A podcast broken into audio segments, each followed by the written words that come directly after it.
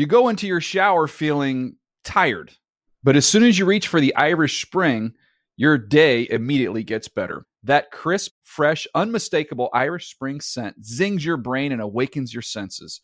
So when you finally emerge from the shower 37 minutes later, because you pay the water bill so you can stay in there as long as you want, you're ready to take on the day and smell great doing it. Irish Spring Body Wash and Bar Soap. Fresh, green, Irish. Shop now at a store near you. Hey, everyone. This is Jodi Sweetin from the podcast How Rude, Tanneritos. I've been needing a quick getaway with my family, and the 2024 Hyundai Santa Fe is the perfect vehicle to take us there. It has standard third-row seating, so I'm able to pack my entire family, plus pets, in the car, while also having enough room for our camping essentials. Available H-Track all-wheel drive will get us through any dirt trails, and available dual wireless charging pads will ensure we never have to worry about getting stuck with a dead phone in the middle of nowhere.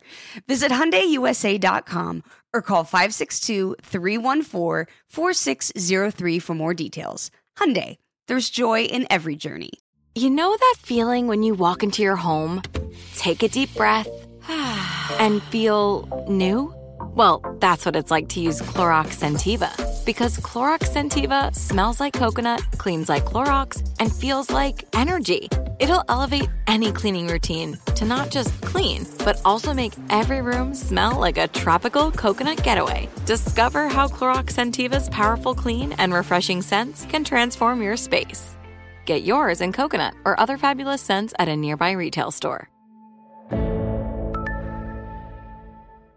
The Around the NFL Podcast.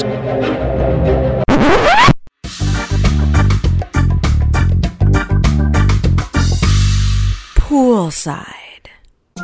Welcome to another episode of the Around the NFL Podcast. My name is Dan Hanzus, and I am joined in a hotel filled with heroes. Mark Sessler, Chris Wessling, and Greg Rosenthal. What is up, boys? Hey, Dan. Mark has the biggest smile I've ever seen. Well, I mean, you know, to pull back the curtain, if that's actually what we're doing here, we have done roughly, I was told by a listener, we thought it was 700 to 800, more than that, into the 900s or something. We're in that range. And Dan just asked after a first take on his opening words to the show if those were the actual words. Then you had to cycle back by finding, you know. Yeah, we're here at the beautiful Fairmont Hotel Resort in Santa Monica for the NFL Media Talent Summit, which we somehow get invited to every year. And so we have a great show coming up where we have some interviews with Jane Slater and Peter Schrager. But we're taping the show essentially in a hallway. And because we're not in the studio, you don't have the music from the cans. And I'm out of place, out of sorts a little bit. It makes complete sense. I thought the smile was because I've never heard Dan's, deep bass voice just booming so loudly in this hallway here. I love it. That was a contributor. This is a fun event for the Around the NFL Podcast because we are kind of men without a country a little bit. Like they today, for instance, they had what they call a breakout seminars where they break the entire media group. So they fly everybody in. From all the talent and the reporters and the analysts, all to this hotel. They put them up in the hotel. We have to commute here, but that's understandable. And the day two, this is the second and final day, they break it up into hosts, reporters, analysts. And it's basically a boot camp and a way to converse and communicate all in the same place. And I've been host of this podcast for a long time, and we do things on live Twitter shows. We do NFL Network hits.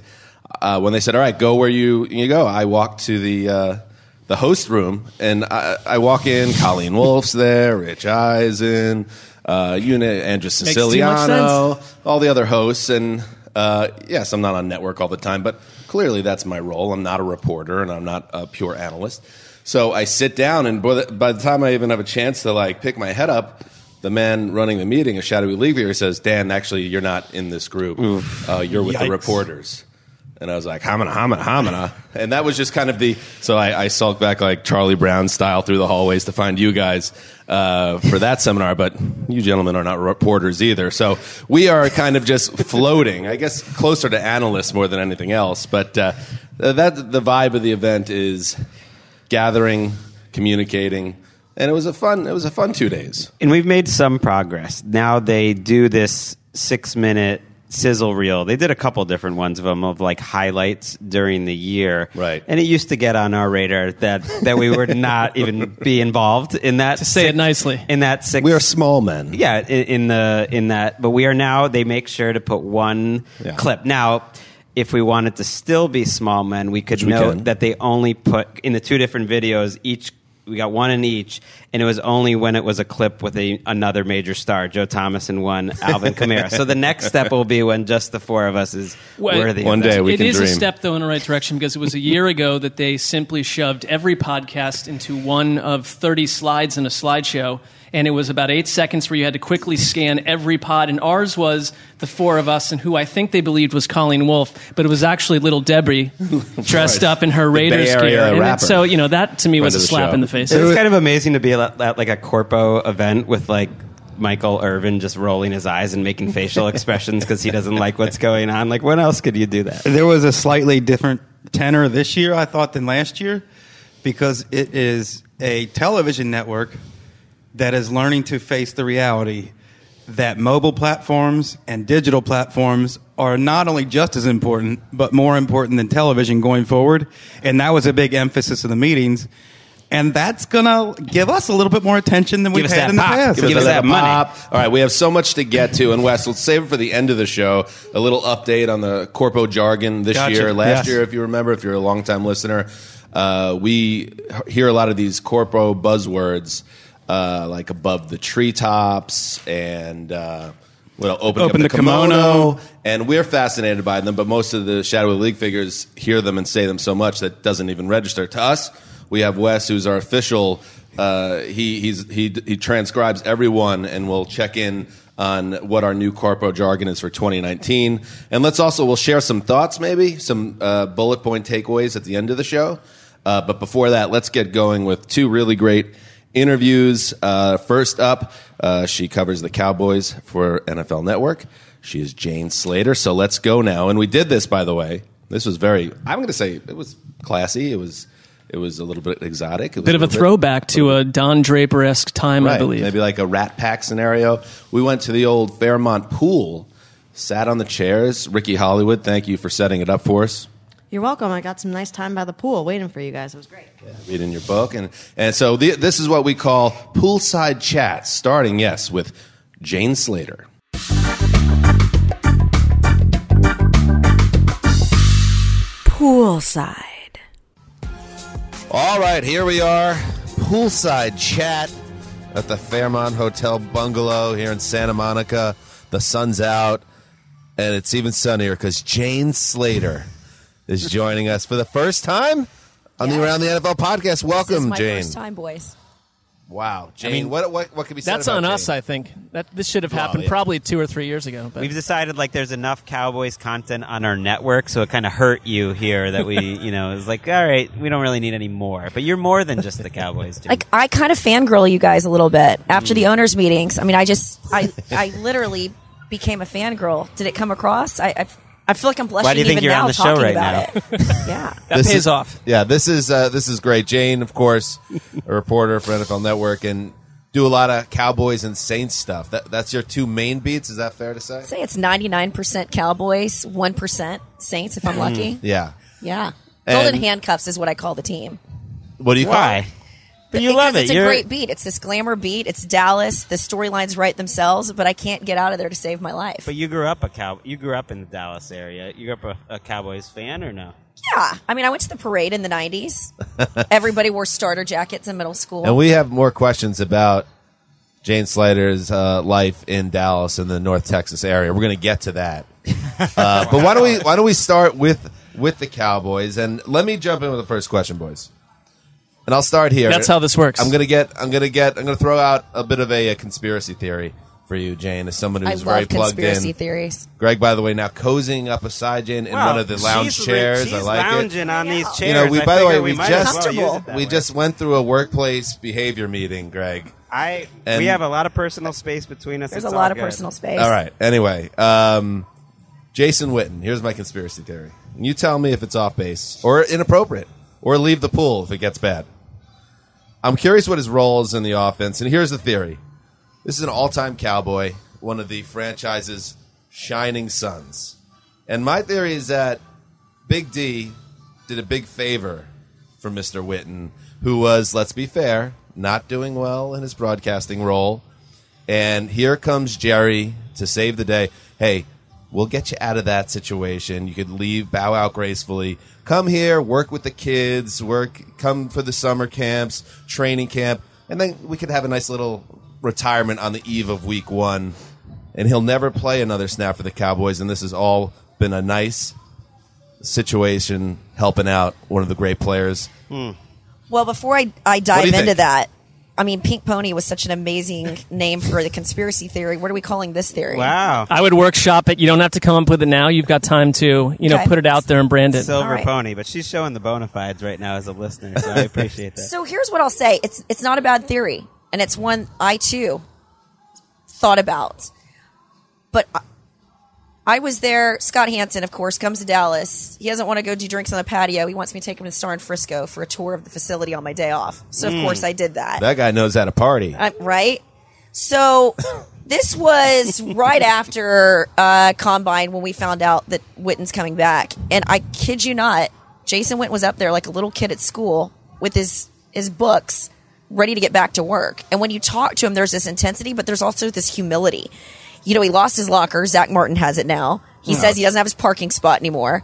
And when I see him in practice, he's out there barking the way that he did when he played. They say that they're going to take him off the field and let Blake Jarwin and Dalton Schultz and those guys play. He's going to make it difficult on them. He's come back completely in shape. And so I know everyone says that about training camp. But shaved head. Right. Shaved head. We can unpack that here in a little bit. As well. Nice. It showed him that he's a warrior. You know, I think he was looking too clean cut with the hair, so I think he needed that to be warrior-esque when he came back. Yeah, it didn't look right. But I've been watching practice, and we're not allowed to talk anymore about certain things that we see. We got a little note from the PR department. But how they're using him is different right now. Mm. I'll just leave you with that. Well, okay. He's also making a lot less money, so I don't know if that's humbling, but he's an athlete who got that experience of, what am I going to do for the rest of my life that can give me even a fraction of the satisfaction that playing football did? And he didn't like it. I don't even if he was getting better reviews in Monday Night Football and was like a little more comfortable, you're never going to replace that juice. So it's sort of like someone that had a near-death experience that's coming back and they're enjoying the life that they had. Oh, it has to feel great. I mean, he knows even if this is his only year playing football again, like he's probably never going to do anything for the rest of his life that gives him that level of like satisfaction. And so to his credit, he's going to enjoy the crap out of it. But I don't really buy that he's going to be any faster than he was 2 years ago when he couldn't move. So he'll help them and be a blocking tight end. It's hard to imagine him being a big difference maker. But, you know, I did ask him that. I said, and it wasn't disrespect to any of our analysts here, but I'm like, they've got a pretty cush job. You know, you get 6 months out of the year, like they really don't call on these guys to do a ton of stuff. You're making great money. He's just so good at putting in the work and seeing it translate. And I think he struggled. I didn't think the situation was right from an ESPN either. I mean, it was kind of with Tessitore and Booger and Lisa. It just felt like there were so many voices and the way they disconnected. Oh, they don't get off scot-free. He needed to warm up or two on the Fox, like, D team with Tom, which is what Troy Aikman did when he came. I mean, Troy kind of like paid his dues. The barbers, they paid their dues. So I think it wasn't the best situation for him. But I truly believe he loved football, missed it so much, and he literally told me like there was still something in him that he had unfinished business. I mean, if you talk to Des Bryant right now, he'll tell you the exact same thing. There's something about Dallas. These guys like don't want to leave. DeMarco didn't want to leave. Well, it's a DeMarcus Ware didn't want to leave. It's a different team than everywhere else. We cover them differently. The country thinks about them differently. They're the glamour team. Like, if there's a reality show outside of Hard Knocks, it would always be the Cowboys. 100%. All or Nothing. Told. It was a great series on Amazon Prime. How could you ever go cover, like, the Jaguars or something after this? I mean, everything with the Cowboys is top flight, including, I imagine, the reporter experience. It's different. Even when I go to New Orleans, I mean, it's such a smaller market. I mean, I haven't even been to New Orleans at all this offseason for OTAs, what you name it. And they've made some good moves in New Orleans, but I haven't been there to talk about it. The Cowboys, I've said, have been actually really quiet and seemingly as functional as they've ever been. In the sense there's no drama queens. They've actually, I think they've loaded up quietly with some talent and free agency. Randall Cobb, I don't talk enough about what we've seen from him. And then the running back they just got from Memphis, the fourth rounder. Tony, why am I drawing a blank right now? It's not Snell. No. Tony Snell? No. We'll be learning more about him soon. Yeah. But, yeah, I literally, like, they are functional, and I think they're actually going to be competitive this year. So let me ask you about the way that he is so easily just acclimated that locker room. Like, you feel like he wanted to be in Dallas. And when he told us a story that he went up to Dak Prescott at NFL Honors and said, come and get me if you get the chance, it was a sense that he wants to be there. And because he played quarterback, too, at Kentucky, Dak was telling us that he's even sort of – he speaks Dak's language, and they're communicating kind of the way Amari Cooper does. So that's what those are the signs that tell me that they're actually functional finally. There is a thread that connects the Cowboys and the Saints and has for years – overtly, but also through whisper channels, and that's Sean Payton. Here we go, conspiracy theory. I just want to ask your opinion, because you're closer to these two teams than anyone else at our network. Let's say we all live to be 90-something years old. Will there be a time where Sean Payton is the head coach of the Cowboys, in your opinion? I don't care when. I wouldn't be shocked. Conspiracy. I think it's something that's always been in the back of his head. He's got a great relationship with Stephen Jones and Jerry. They wouldn't have had Tony Romo without him. Right, 100%. That's a great story when he tells it on the plane about when Jerry came over and asked him about Tony Romo. And, I mean, he literally turned him into the heir apparent. But I think he's going to want a little bit more of a – I think it's going to be kind of like Bill Parcells. It's going to be his last stop. I think if Sean doesn't sign a lifetime deal in New Orleans, I think you could see him going to a team that he feels the challenge of flipping over.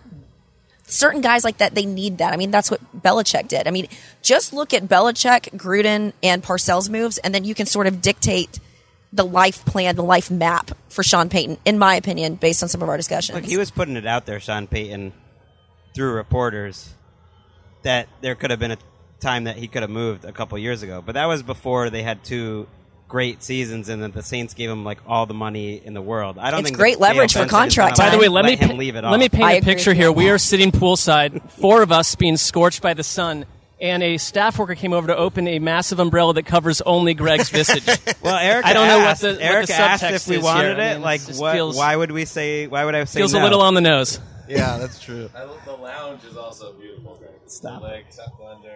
I feel like you guys should actually move. This summer, you guys should do a summer series and do poolside chats. You get it sponsored. I love it. And you guys could probably get some free rooms and free drinks here. Like, I mean, I'm just saying. Some chlorine company or something. Yes. You know, like, I don't think you guys are thinking. I think you're too myopic about the way you do your podcast. You are not wrong. Poolside Conspiracies will be the new name. Yeah. Of it. Let me ask you this. Let's stick with the Cowboys, because you said 99% of your gig is there at the Star. Power structure with the Cowboys. All right. Jera turning 77 in October. Mm-hmm. What is the situation there now? Like, what, and do you sense a changing of the guard over the last couple of years? And when when I used to do a sports talk show in Dallas, I would sort of reference some of those things I was seeing, and Jerry does not like any he doesn't like anyone alluding to the fact that he's not in control anymore. But to me, when they said goodbye to Dez Bryant, that was Stephen Jones' handprint all over it. And I've covered Dez. You guys know I have a great relationship with Dez. It needed to be done because it got them Amari Cooper ultimately. It cleared up some cap space. And the locker room just – the focus was really kind of on the game plan. And he was part of that last group, Tony Romo, DeMarco Murray, you name it. So it was a tough decision to make, but it had Stephen Jones all over. And I think when we talk about this functional, it's not a slap in Jerry Jones's face. But I think Stephen sort of moving this team forward, making those difficult decisions. I mean, he would get so emotionally attached to some of these players. Right. And that's what was getting them in trouble, because they were backloading the money, killing them in the cap space, and then these guys weren't able to play. And I don't believe Witt would be back if Witt didn't come back on the deal he came back. Same with Sean Lee. Well, they seem to be more rational and less emotional about their decision-making. And I think when I look at the last sort of like 12 months of what this team has done, I love the way they're building.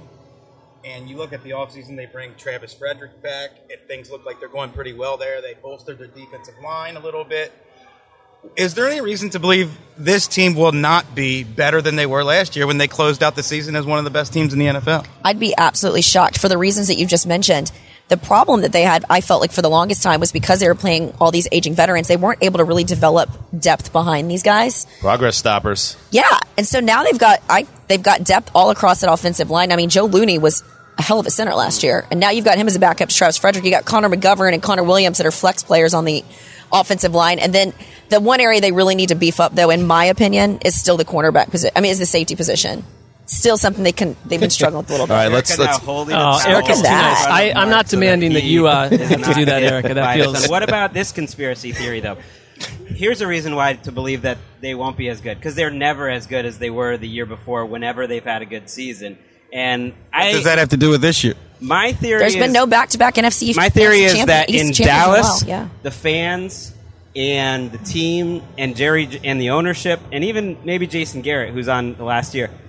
They seem to really be pleased with themselves and think that they're going to start at the point that they left the season before. If you had told me that the 2008 Cowboys, or was it the 2009 coming off that season where they were the 1 seed, would have not made the playoffs, would have been a disappointment. I would have never believed that team was as loaded as ever. But it's almost like in Dallas, they're, as you said, no one wants to leave because they're treated like such demigods. It's true. In the NFL, where there's such small margins that I don't know what it is, but that it's been impossible. They literally haven't done it to repeat 2 years of success back to back. It's true. I think 15 years.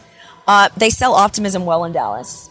And I'm drinking the Kool-Aid just based on what I've seen at practice so far and having covered them when they were so incredibly dysfunctional for so many years. I mean, think about it. Jason Garrett's got to be more hungry and motivated than he's ever been because he's playing on his last year of his contract. Dak wants that contract, needs to validate it.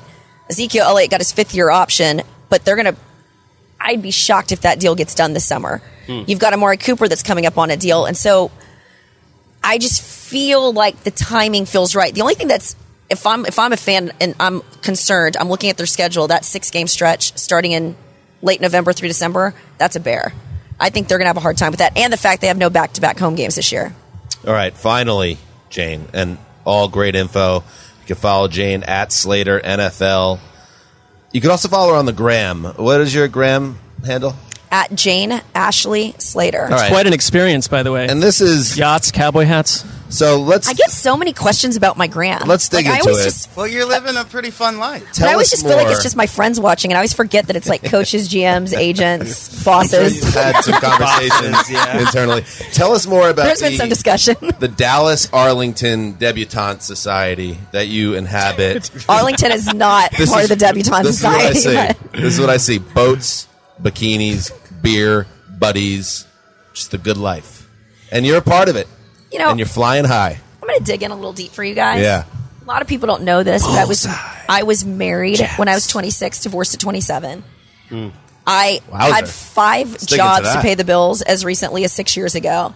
So now I feel like I'm in the sweet spot in my life. I don't need a man to financially support me. I love my job. And so I truly adopt, live, breathe, preach the YOLO lifestyle. And it rubs some people the wrong way. It rubs people the wrong way, but I'm like, I wake up every morning and when I put my feet on the ground, I'm genuinely excited that I got a bonus day. I believe another big bonus. I could literally talk about that with you guys, but it's so funny. It's like they're always like, you're living your best life, you're flexing on the ground. I'm like, no, I hope I inspire you all to go out there and live your best life. Well, we have talked about this at the owners' meetings. We had a conversation about it. You have lived a pretty colorful life in the past. Oh, yeah. And you kind of I'm in awe of, your ambition. At one point you wanted to sell real estate on the side, and you're taking golf lessons all the time. I just want to better myself. Yeah, you're always trying to do this. You understand this more than anyone. Oh, I've never been quite the accomplisher. I will say, for the sake of transparency, occasionally on the show we ban what we consider to be, in our world, phrases that we're through with. And I, around 6 or 7 months ago, banned #YOLO. But I also have the power to lift the ban. And for you, because the way that it seems like a consistent drum beat, that's not a flash in the pan type scenario. It is lifted. YOLO is lifted for you. That's a one-time exemption. Or we could rebrand my lifestyle. You could do that. I believe in your creativity. But again, the haters I don't think you need to. Right. Yeah. I think what you've said here is great, because I think if you don't know you, or if you're just kind of crabby about social media, people see that and they think, okay, that's self-promotion, or that's just such haters. There's some real haters out there. Life, but what you're saying is and I think all of us can speak to this on some level, is we're reaching a part in our lives. We're either approaching 40 like Dan, or we're over it, and we have a job that we love and we have a life that we love. So why not and be honest about it. And live not your pretend, best life. I wouldn't say I'm approaching some other people. Still. I mean, you're like a you're zooming towards. You are looking down the barrel of age 40. So enjoy it because nothing's guaranteed. If you're not going to enjoy it now, it's who knows. It's over. I flew out here on Sunday. I was supposed to leave today. I reached out to a couple of my friends. I'm going to YOLO until Sunday. I'm just staying out here. I'm going to couch surfing. Maybe don't have small children in the next 6 to 12 months either. That will also help with the lifestyle. Just I have no emotional attachments to animals or others. So, it lends its way. Front. You would have a hard time, Sessler, living my gypsy lifestyle right now. I don't think I would. I mean, I would with my current arrangement, but not in a bad way. Your current arrangement would be prohibitive. Lying in bed with his eyes open tonight, staring at the ceiling, thinking about how he could have your life right now. Although, Ricky Williams, when I worked at Longhorn Network, he had a similar gypsy, but he would tell his girlfriend or his significant other time, I'm just going to Italy for a month, and he did it. That won't work. And I sort of a bit of a free spirit. Yeah. All right, we got to go. We got to get back to the seminar. Why? I'm so enjoying it. I know, we're having a great time. We'll have to do this again because, Jane, you're awesome. You match the sensibility. We don't get to live the life you live, but I want to encourage you to. I hope that if we walked away from anything, this conversation, I hope that in 6 months we're talking about your YOLO'd summer. Good. Right. I just got to get our kids. I think it starts in the next 5 days while Jane is still around in town. We just give up all of our responsibilities. College. Sorry, Tiffany. Kids, Tiffany, not going to swim class. Tiffany's YOLOing a little bit more in life. I think I've encouraged her to do that. Yeah, she's been YOLOing a lot. A positive impact on her. You've taken her under your wing. All the haters. She's flying, though. That little bird is flying these days, Chris. All the haters, don't give Jane a hard time. That includes inside our own building. We're going to deal with some of them right after this. Jane Slater, NFL Network, follow her. She's the best. Thanks, Jane. Love you guys. Thanks, Jane. Bullseye.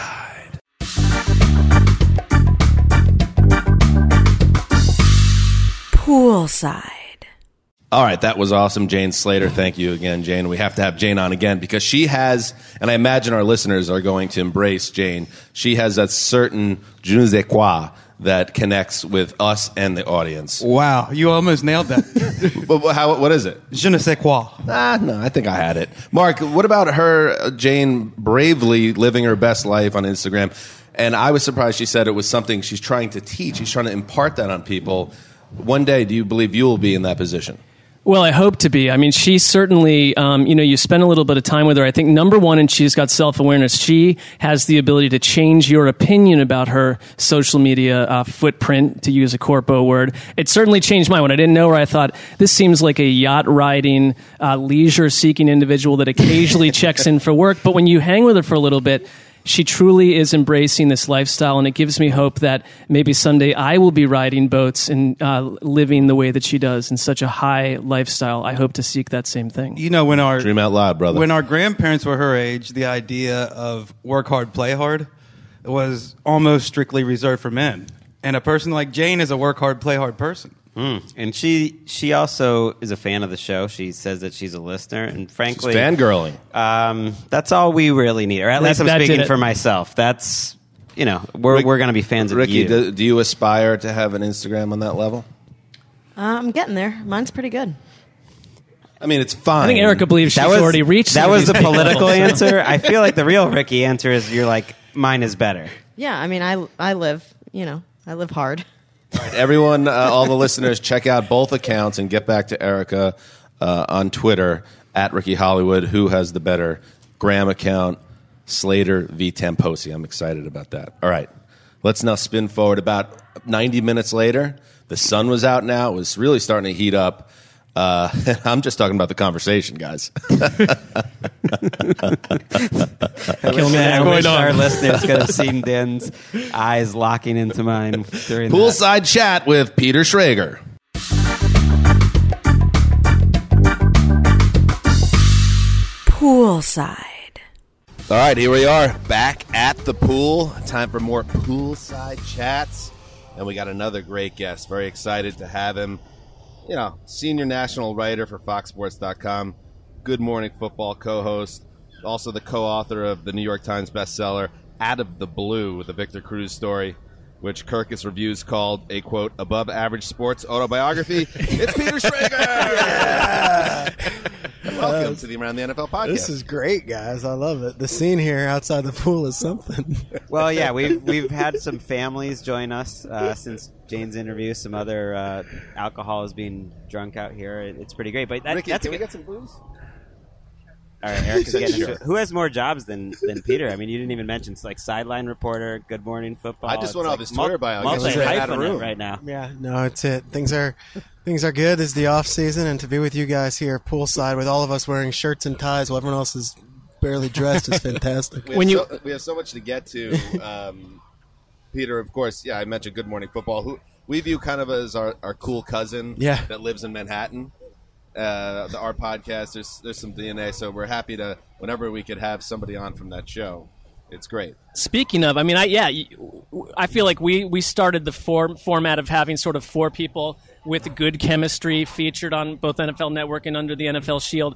You guys came along second and have excellent chemistry. You hear that a lot. Let's say there were to be sort of a Royal Rumble situation. The four of us versus the four of you. Mm-hmm. I want you to put your analyst hat on, not the one you're part of that foursome again.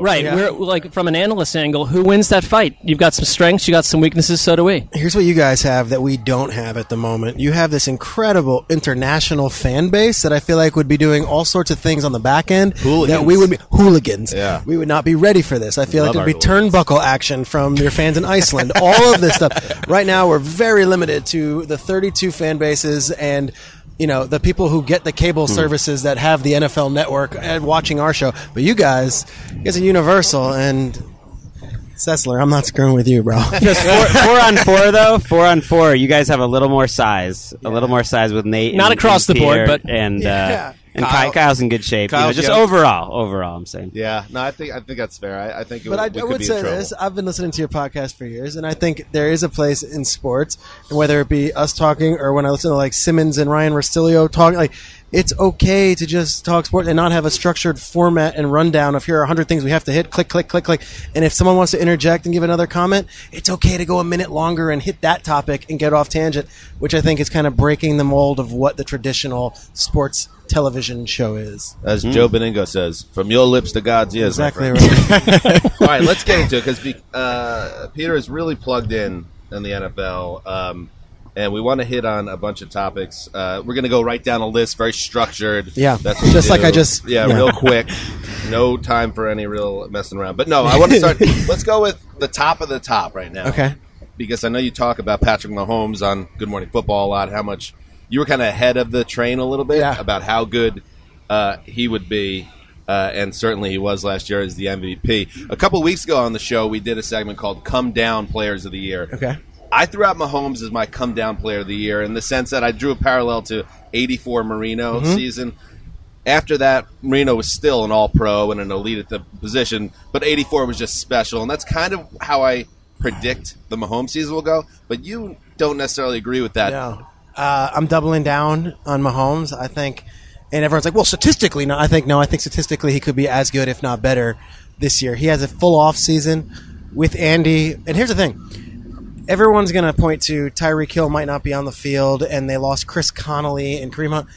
It is so rare from one of these offenses that puts up these historic numbers, which they did, to also not have the entire brain trust of the offensive coaching staff taken from them. So unlike the Eagles a year ago where DiFilippo goes and Frank Reich goes, and now we're dealing with new coaches, in this case, Eric Bieniemy is back. Kafka is back.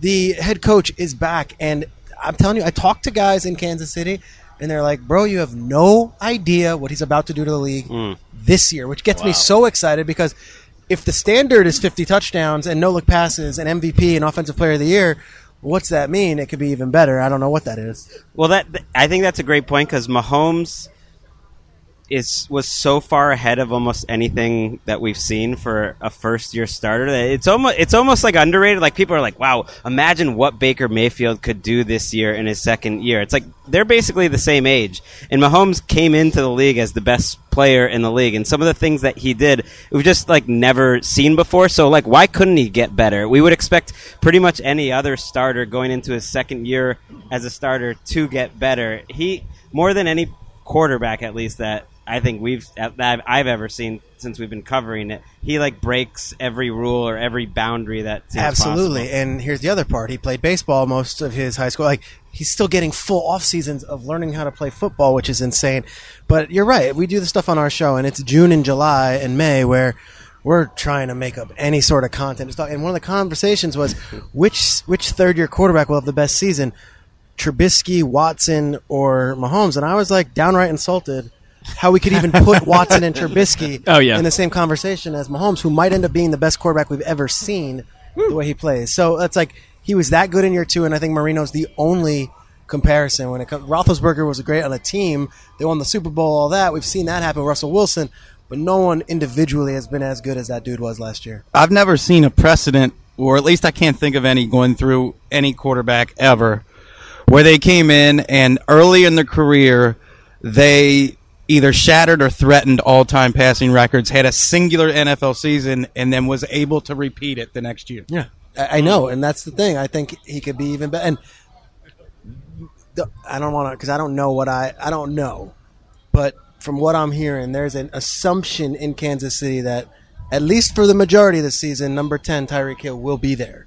So we've heard that leaked out a little places where they're saying, oh, well, they're going under, whereas everyone else is under the assumption it's going to have to be Sammy Watkins. The team thinks that there's some team, like teammates in the team, or no, whatever. It's more just the feeling around the league is that okay, now look, the NFL can come out and say, just like with Ezekiel Elliott, like here's 6 games, whatever it is, but this thought that Tyreek's suspension is a definite.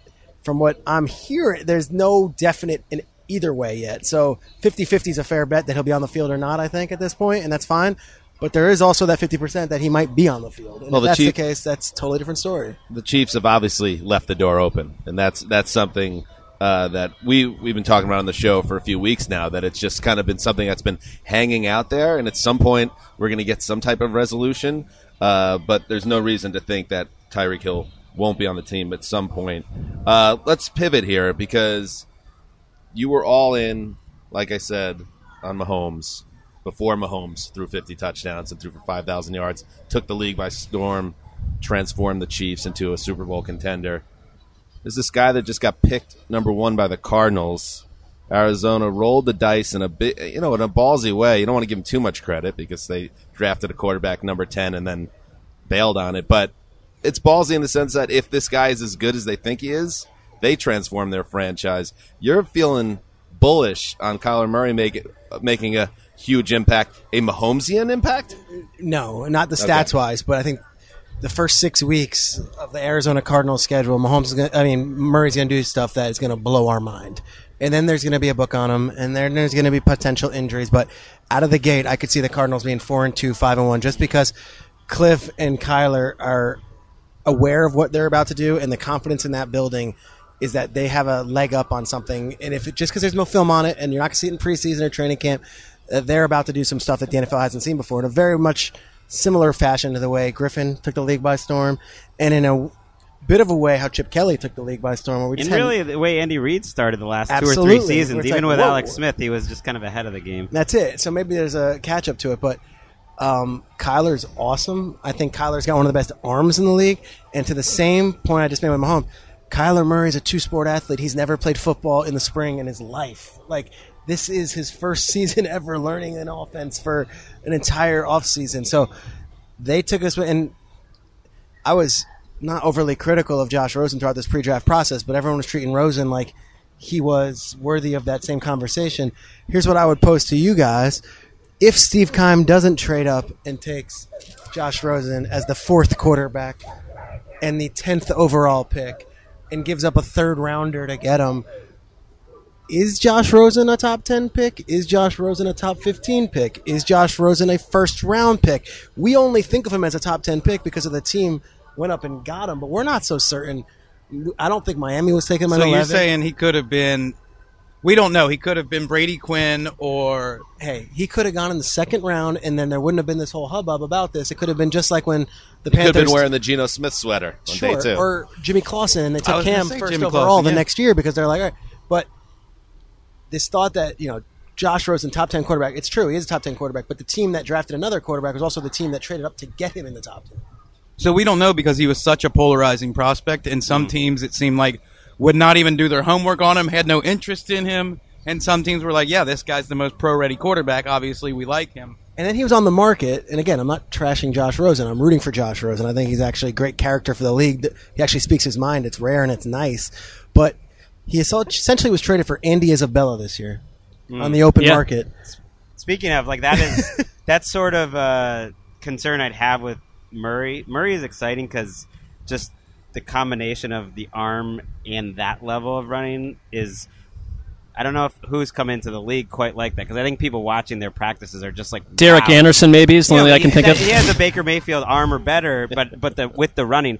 But there was some talk here from reporters that have been at Cardinals practice that there's big-time concerns with Andy Isabella and Hakeem Butler. Yeah, I like the rookies. It's like counting on rookie wide receivers, especially one from UMass and one that fell to the fourth round, that it hasn't taken long even at off-season practices to be like, oh, maybe like these guys aren't going to be ready. Even if Kyler Murray's ready, they might not be ready. Okay, we're talking about a team that had one of the worst offensive lines, one of the worst wide receiver cores, one of the worst tight end rooms in the NFL last year. I know, and I think he can cover it all up. I think he's I honestly think he's deodorant. Yeah, I think he's going to be a sensation this year, and I want you to enjoy it. I want you guys to enjoy that stuff on Good Morning Football, like coming up with nicknames. Maybe he could be Rite Aid, Old Spice, Young Spice. I don't know. Young Spice works. That's good. One very quick question for you, and you can keep it to one word. When you look around the circle here at the four of us, which one do you respect the most? It's a big question. Greg. Whoa. There's only one right answer. That is absolutely. I would not have asked that question had I knew you were going to go in that direction. That doesn't help my means or my angling at all. Actually, now that you answered it that way, Peter, we're going to have to dig in hard on the next topic. We scrub that, Erica. May 21st, there's a story that runs in the New York Daily News. Here's the headline: Jets have discussed TV personality Peter Schrager in general manager search, sources. Now, this I imagine was a completely weird/uncomfortable situation for you, because all of a sudden you're a big part of the headlines. Manish Mehta, who wrote that piece, wrote that you would be contacted for assistance on prospective candidates as the Jets look to replace Mike Maccagnan. Do you want to use this forum, Poolside Chats, to clear the air on that whole saga? Because you were kind of the center of the New York media storm for a little bit there. Thank you, Dan, for that opportunity. All right. So the truth of the matter is I've known the owner, Christopher Johnson, in any way I would know some of the other owners that I've gotten to speak with at the owners' meetings, combines. And I could name those names. I don't have to name those names at all. But this part of the story that came out was that I attended Christopher's wedding last year. That is true. Sure, that was fancy. It was fancy. It was a great wedding. I wasn't going to say tuxedos? No. Tuxedos? Open bar? No, but here's the clarification on that situation. I'd met Chris Johnson a few months earlier. We hit it off. And when I say hit it off, it was he watches Good Morning Football on the treadmill in the morning, and he was nice, and we exchanged information, whatever. Fast forward a couple months later, he texts me and says, hey, I got married a couple weeks ago, but we're doing a little celebration in New York. It's at this hotel if you want to pop by. Come on by, bring your wife. You're welcome to. We went, we attended, and we were probably there for 60 minutes time. Saw him and his wife, said hello, introduced myself, and we moved right along. Little high society pop in. Hey, I've seen Gossip Girl. I wanted to be a part of it. That was it. This was my moment. When you hear that I'm at the wedding, you're picturing me being the ring bearer, or that I'm walking down the aisle. Best man, the little pillow. Man. So like, it's hard for me to deny it. I was at the wedding, but it wasn't really the wedding. It was after, but whatever, fine. So long story short, we keep in touch, whatever, it's fine. They reached out to me saying, hey, we might add another person to the preseason broadcast booth. I did the Rams last year with Nate Burleson and Andrew Siciliano. They're like, if you don't want to do the Rams, we'd be interested, but let's, keep those doors open. Fine. Talk to a lot of people around the league about a lot of things. I can assure you that I have not been reached out or was not reached out about the Jets general manager position. I could also say that Manish's report is not necessarily inaccurate, because the report was that they might reach out to me. Right. Not that they did. Or not that it was for the GM position, about my thoughts. And I'll tell you straight up, on our show for 3 hours a day, I talk about, hey, Joe Douglas would be a potential good GM, or, Ed Dodds in Indianapolis is really well respected. He might be a guy to look for. Or Terry McDonough in Arizona is a guy. So it wasn't what was crazy, though, and this is where Again, nothing against the Manish report because he just put it out there, and then it was slam him right now. No, actually, it was probably accurate if they were considering me. It's okay. Because I do, know guys in that building. They didn't reach out to me, but the reaction was so vitriolic, so I guess the word is the circus dysfunction that they would think about talking to the fans. You mean by the fans? By the fans, by the local New York sports media, by the sports radio, the national media too. National media. The Jets must be completely out of their minds to ask someone who's on television talking about football about who they might.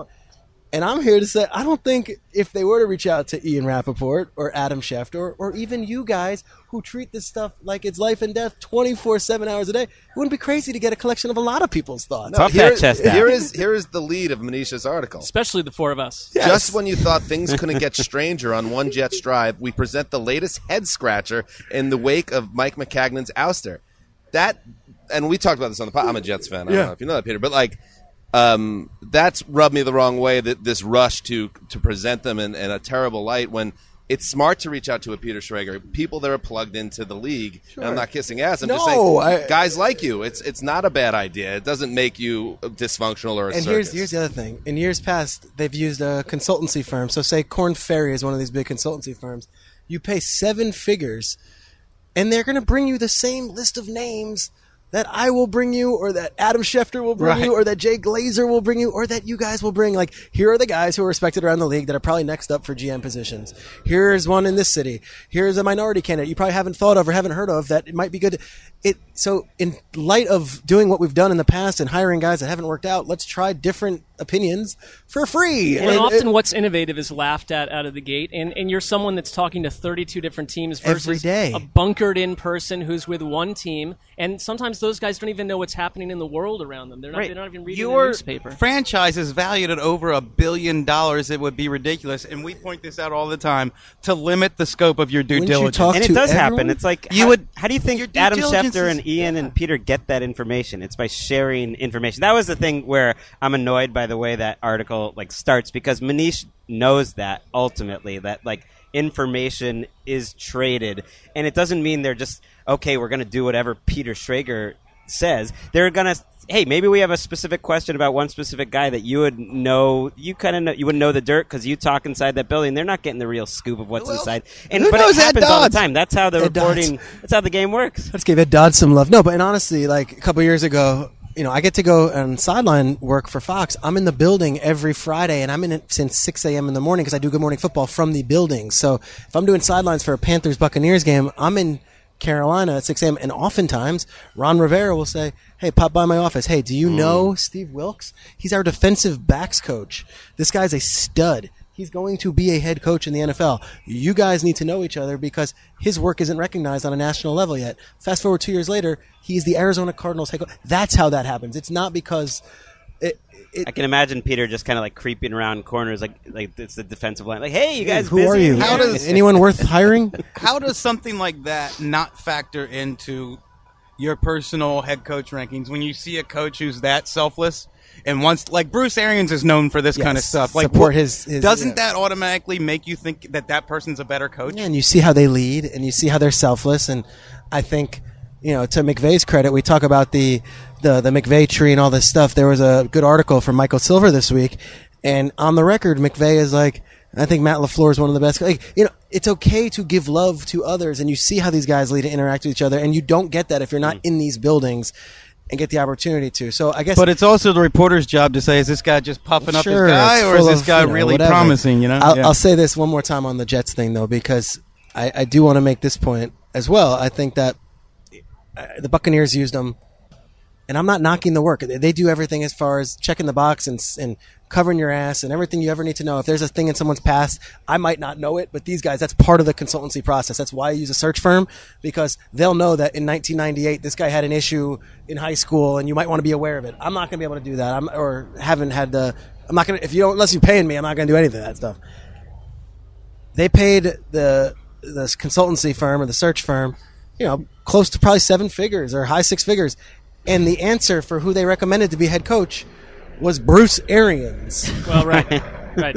Which the guy at the bar still next to you could have done the same thing. So, you know, to the me, four podcast bozos. To ask around and to ask other people like who they would suggest is not crazy when the gold ribbon panel, the ones that you're paying high six figures for, is suggesting a coach who's been in every organization and is 62 years old. Well, now that we're sitting here with you, I mean, you are, you know, I love the assistant coaches. We love the guys that are rising up through the ranks in the front office. Is there someone that comes to your mind sort of over and over as the next sort of unearthed gem? Yes. The Sean McVay from four years ago. Yes, he's on the defensive side of the ball, and I'm not pumping his tires because we don't have a personal relationship. But Robert Saleh is the defensive coordinator of the San Francisco 49ers. They haven't had the pieces, but this guy leads by example. And if you walk in that building, Kyle Shanahan is bona fide the guy. But that defense would run through a brick wall and would do anything for Saleh. And around the league, he's been in Jacksonville and Seattle. He is just viewed as one of these morally straight edge guy we want to work. And next year, he will be a name that everyone's talking about who has ever had an opportunity, you know, in the past. It's not one of the things Les Snead kind of said offhandedly yesterday when we were talking to him was Did you guys address to the audience that Les Snead was here in the whole thing? Les Snead spoke at our talent summit. Should I give some context? He spoke. He was a keynote speaker at this event. He said kind of offhandedly, I'm not worried about Miami. They'll be fine. They got the right guy. You feel the same way about Brian Flores. Yeah, and I think there was a picture that their website put out or maybe someone else sent. I don't even know if it's out there. It was like TNT. It's all over the building right now. And I think it stood for like team not talent or something like that, like where it's one of those mantras that like ooh, love the mantras. Like I'm in, like I want a mantra. Love them. But the fact he didn't crown Rosen his quarterback right away, and I was like, no, he's going to earn it. The fact that those young players are fired up, and the fact that he brought with him a lot of that Patriots brain trust, is going to be they're going to be all right. Back to Houston and Jets real quick. Yes. Why is no one in the media going nuts about the circus and dysfunction and all what Houston just did? It was not treated in the same light as the Jets. And is it just the media market or that, hey, John McClain's the guy and this is what he says and the local beat reporter reported it this way, so locally, we're good. I think it is. They got savaged pretty hard in the Chronicle. Tom savaged? No one cares for whatever. No one cares nationally what Brian Smith of the Chronicle writes or what McCain. I think they've been pretty. Peter's on the right track there, Greg. I'm just saying locally, I think O'Brien's not that. O'Brien, and it might be because of the relationships he's built with national league reporters, and all that, which is another story. I don't think he's as popular locally as he is nationally, which is strange. This is an 11-5 team that won the division last year and had no first or second round picks and had no salary cap, and they fired the GM.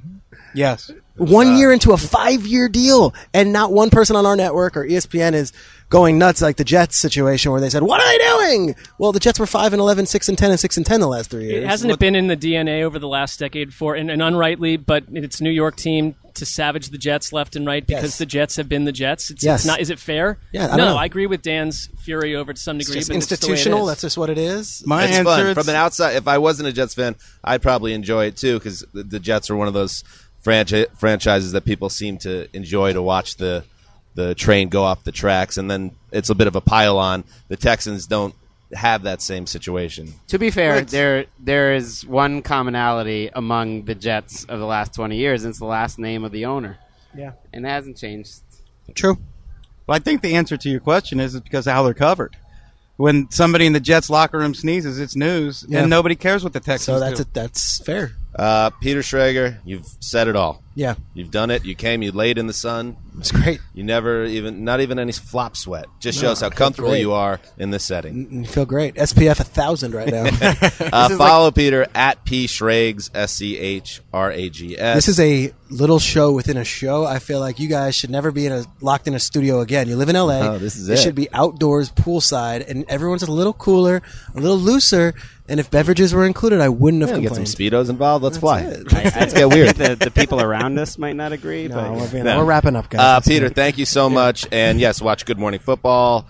Follow Peter's reporting on television and on the Internet and all that good stuff. You're the man, Peter. Thank you. Thanks, guys. Loved it. Thanks, Peter. Poolside.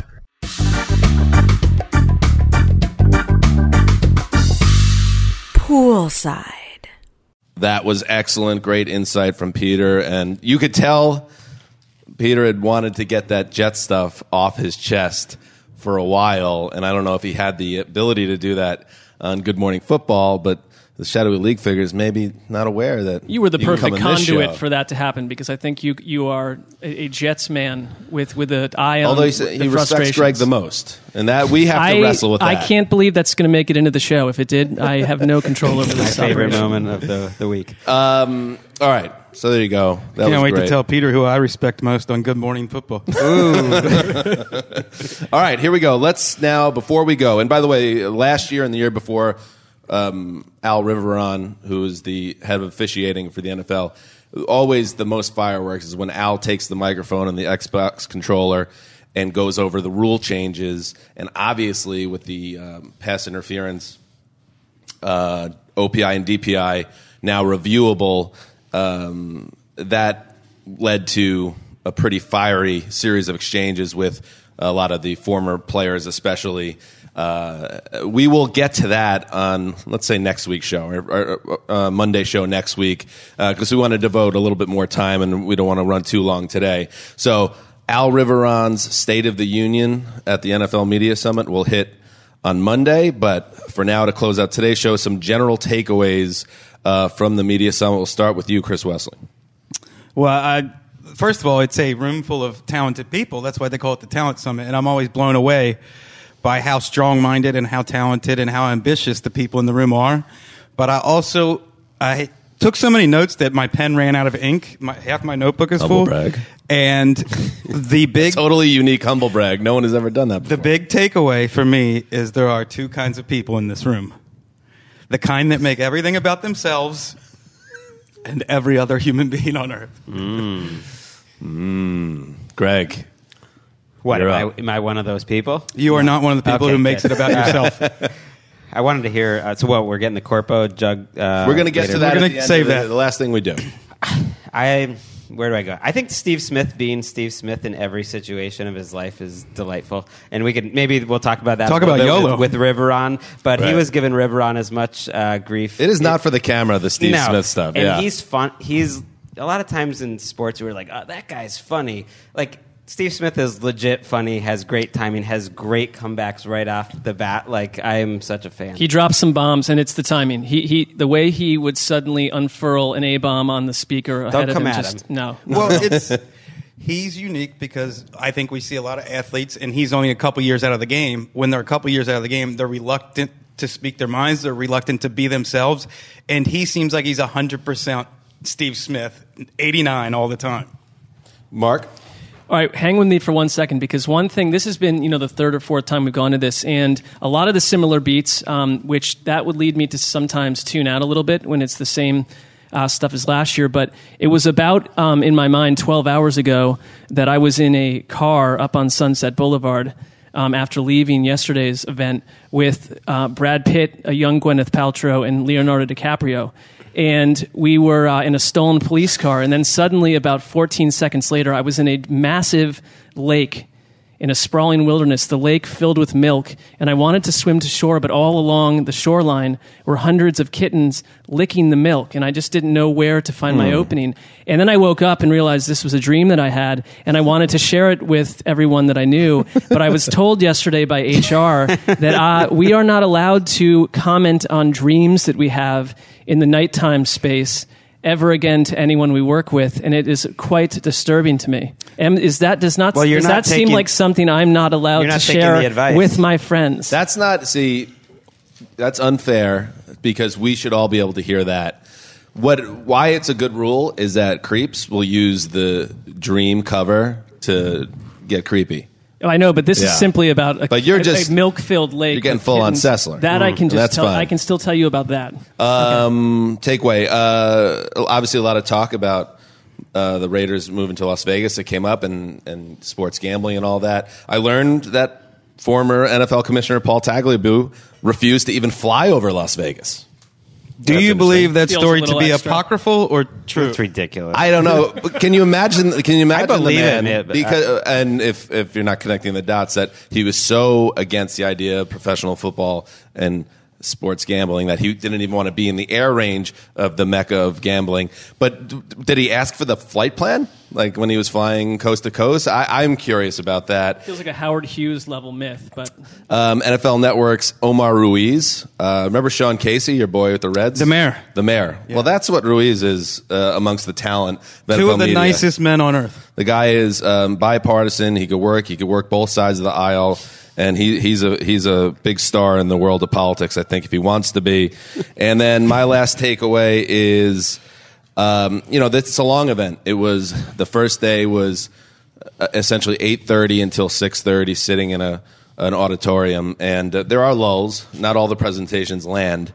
And one prominent network face during one of the presentations sent me what I approximate to be a 300-word text message explaining the 1982 film E.T. as a meditation on faith. So I'm just going to read you. This was, I am not joking. This was sent to me, okay? This wasn't Mark that sent it. It was not Mark. Mm. It is a prominent television fixture on NFL Network. That should rule Mark out pretty quickly. One of my favorite movies of all time is E.T. Allow me to explain why, seeing as I have plenty of effing time right now. The movie is a religious allegory, which Spielberg has denied, but who's he kidding? E.T. is Jesus. I'll spare you the details for now, but would be more than happy to share later. Anyway, E.T. says the letter B when he sees it on Sesame Street on TV, and Gertie replies, "You said B, good." The little bastard then uses that line when he leaves and tells Gertie, "Be good." Some fake-ass alien that doesn't exist breaks it down, minus all the religious shit other people use to weaponize their faith against others. It's great. So when you said, "Be smart," I guess I said that, or whatever, when that lady was going on for hours, it reminded me of E.T. Same with this guy right now. Wrap it up, fiend. Wow. That's quite I like the review. Do you believe? I need to hear that again, but I'm more like hovering around who possibly sent it. I think I nailed it. That's correct. I guess the same thing Greg did. That's correct. I do have two more just quick ones. Okay. Number one, most people, they don't mind if you talk about gambling, but women over the age of 55 don't do it. They're going to hate you. We learned that. So sorry to all the older ladies out there. White women over 55. Whenever we've mentioned. Yeah, white women specifically. And then finally, if you're coming off the stage, you just talked about HR or anything like that. Don't do a fist bump with the next person that's coming up. I don't know. I just it makes me feel awkward, and it's just a tough moment in these settings. I mean, it's even worse when it's the high five and fist bump get confused, and you get the half and half sloppy one, which happened. I saw that in one instance as well. Wes, now we throw it to you, and feel free to throw in another thought before you get to it. But we want to hear the official 2019 Corpo jargon.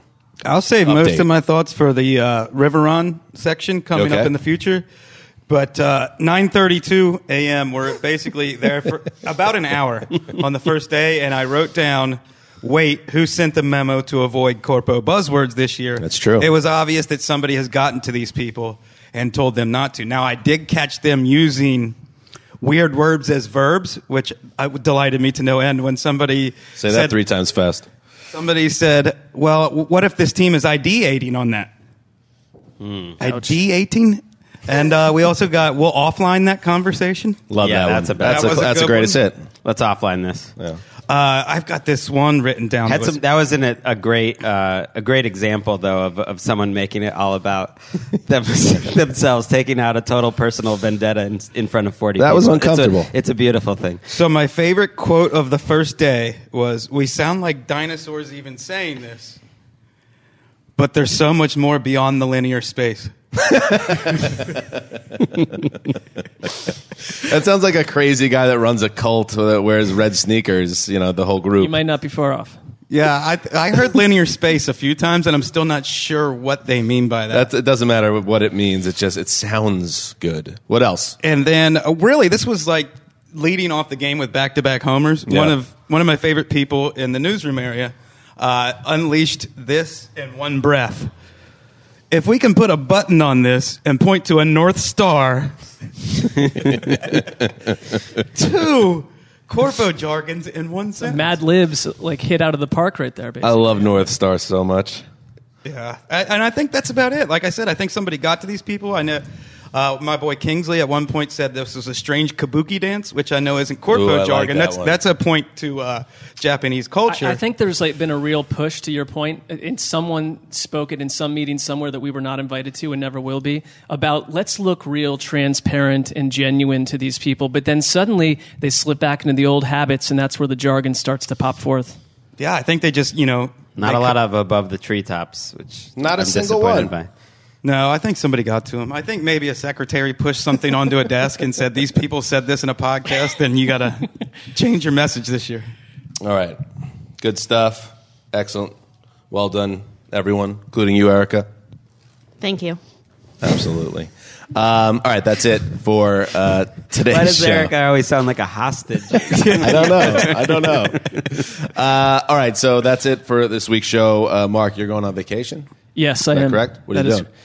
Family vacation, visiting my parents and other people in New Hampshire next week. Nice. So not one of those staying in L.A. and walking in the alleyways while carrying a Kerouac book? Not one of those? Not unless I alone miss the plane.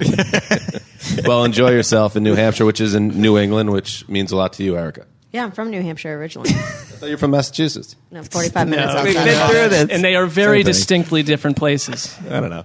All right, we'll be back on Monday. We will hit the river on stuff. Mark, if you have any thoughts you want to offload, take it offline with me, and we'll make sure they get into the show. I think it's a good one. Yes, I will send you some thoughts. Just IDA on it for a while and then offline. I will do that.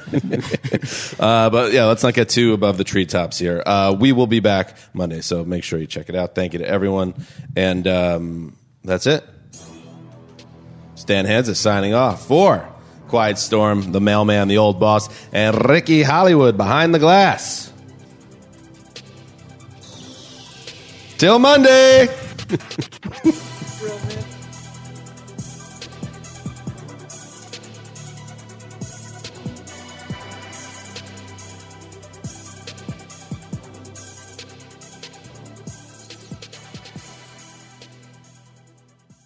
Grown men drawing baseball fields in the state. It was a long day.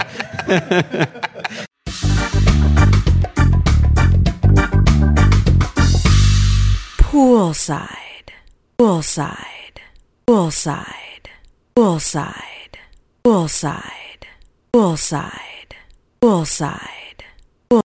into your shower feeling tired, but as soon as you reach for the Irish Spring, your day immediately gets better. That crisp, fresh, unmistakable Irish Spring scent zings your brain and awakens your senses. So when you finally emerge from the shower 37 minutes later, because you pay the water bill so you can stay in there as long as you want, you're ready to take on the day and smell great doing it. Irish Spring Body Wash and Bar Soap. Fresh, green, Irish. Shop now at a store near you. Getting ready to take on spring? Make your first move with the reliable performance and power of Steel battery tools. From hedge trimmers and mowers to string trimmers and more, right now you can save $50 on select battery tool sets. Real Steel. Offer valid on select AK system sets through June 16, 2024. See participating retailer for details. If a new house is on your wish list in the next 5 years, grow your savings faster and experience your dreams with an Ohio Homebuyer Plus account from Kemba Financial Credit Union. A savings account specifically designed to save for a new home where you can earn 7% APY, a $500 matching bonus, and a $1,500 mortgage closing cost credit. Learn more at Kemba.org. Offer expires March 31st, 2025. APY equals annual percentage yield. Restrictions apply. NMLS 292230. Equal housing lender. Federally insured by NCUA.